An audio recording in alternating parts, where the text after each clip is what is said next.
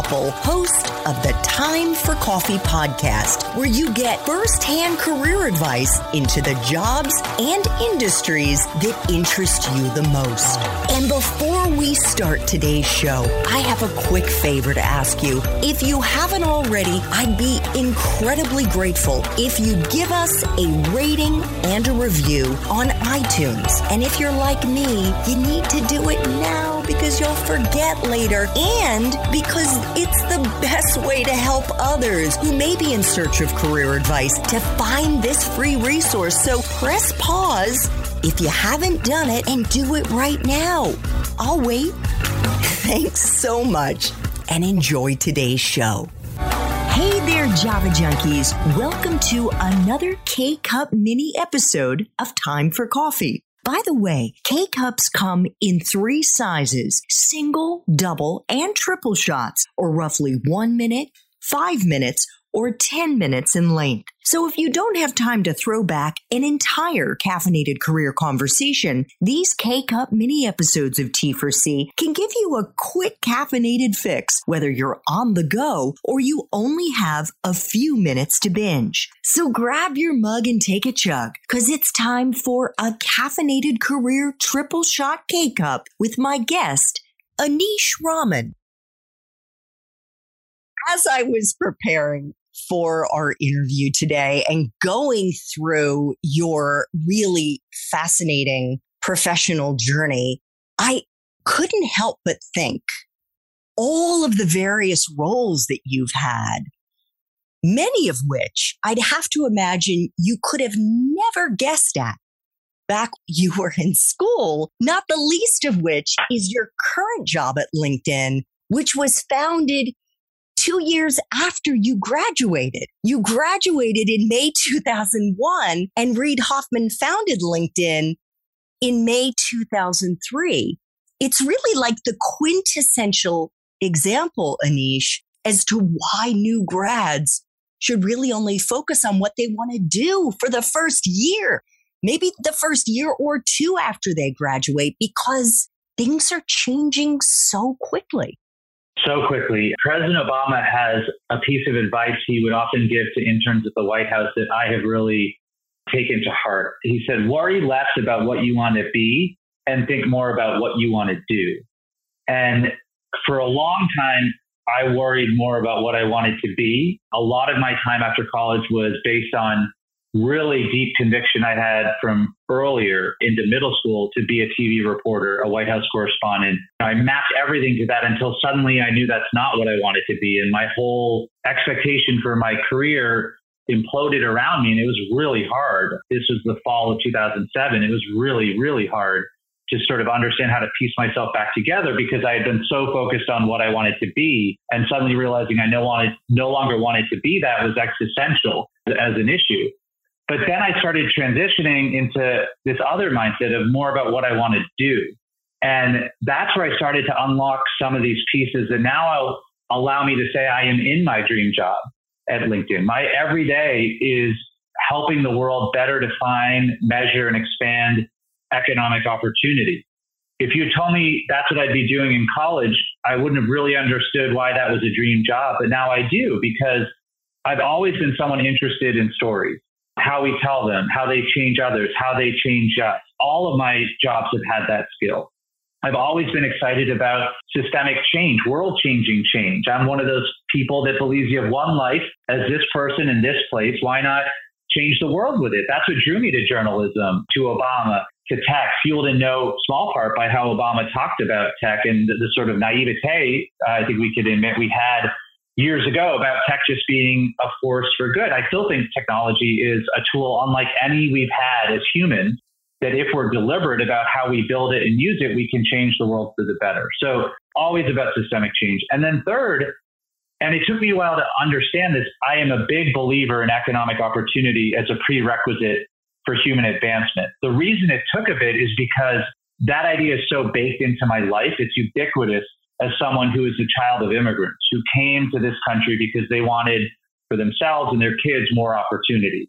And it's only over time I've understood that to be a driving impulse in the stories I told, the speeches I wrote, the companies I joined, and now at LinkedIn, the way that we can uniquely, as you said at the beginning, unlock opportunity for more people in more places than ever before. And so now I can say confidently, for the first time really ever, that I am in my dream job. And that is not the job I would have ever thought would have been the dream job for me when I graduated college. Sometimes things are so close to us, like the proverbial carton of milk or butter that you're looking for in the fridge that you miss it because it's right there in front yeah. of you. And it takes a number of years and perspective for you to step back and begin to see the picture. So let's talk about this dream job. Your title is head of strategic communications. What does that mean at LinkedIn? And what do you do in this role, Aneesh?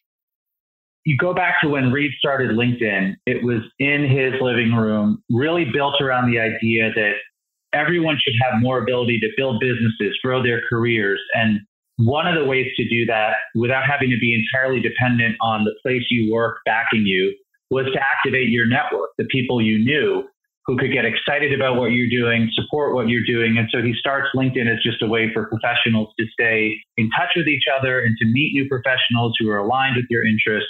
And then as LinkedIn grows over the years, eventually gets acquired by Microsoft, it becomes a bunch of different businesses within the broader LinkedIn platform. And over time, it, it sort of is telling its story in this siloed way.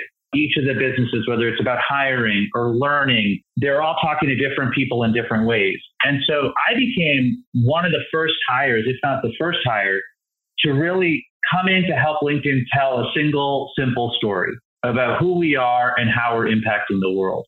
And the reason I was excited to do that is as someone who by that point had spent years in economic policy circles with Governor Newsom or at Facebook or in the Obama administration, I was eager to hear from LinkedIn, but didn't see LinkedIn showing up.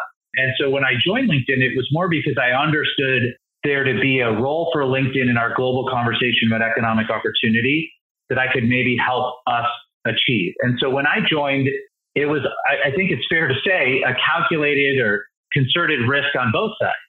I didn't know if LinkedIn really wanted to do a single simple story and in the ways that I would want to do it. And LinkedIn didn't know whether I was going to be able to make this work or whether this was going to prove to be something valuable for the company. And so at the beginning, it was really me taking time to understand the history of the company, getting to know the CEO and other executives. And then we started to test the idea of LinkedIn having a unique point of view and see if it would resonate. So a few months after I joined, which was I'm about a year in, so this is last going into last summer, you might recall with the pandemic, everyone was talking about the great resignation, the big quit. And we were looking at our data, which is really unique. It's a real time granular view of the labor market that has never existed before because of how many people we've got and the ways that people are publicly notifying when they change jobs or where they're at, even if they're not changing jobs, remote work taking hold. We were noticing people weren't just leaving jobs, they were moving into new jobs. And so we started to tell the story of what we called the Great Reshuffle.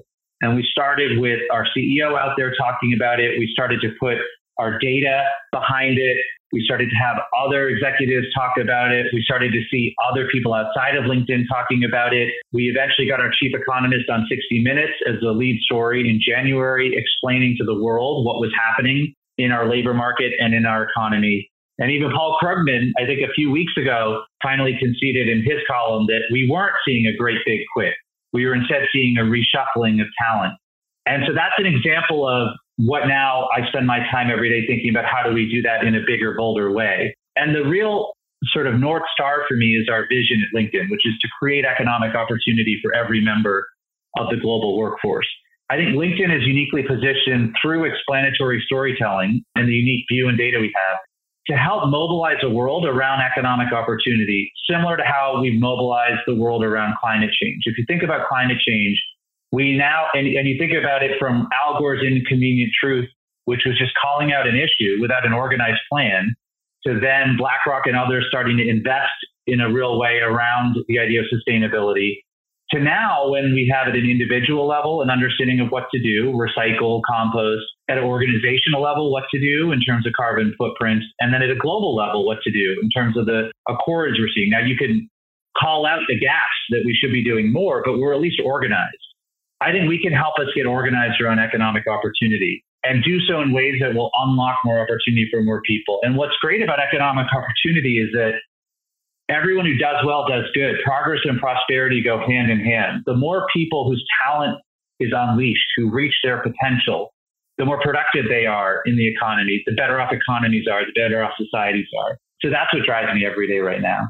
So is strategic communications in your current role kind of a public affairs position?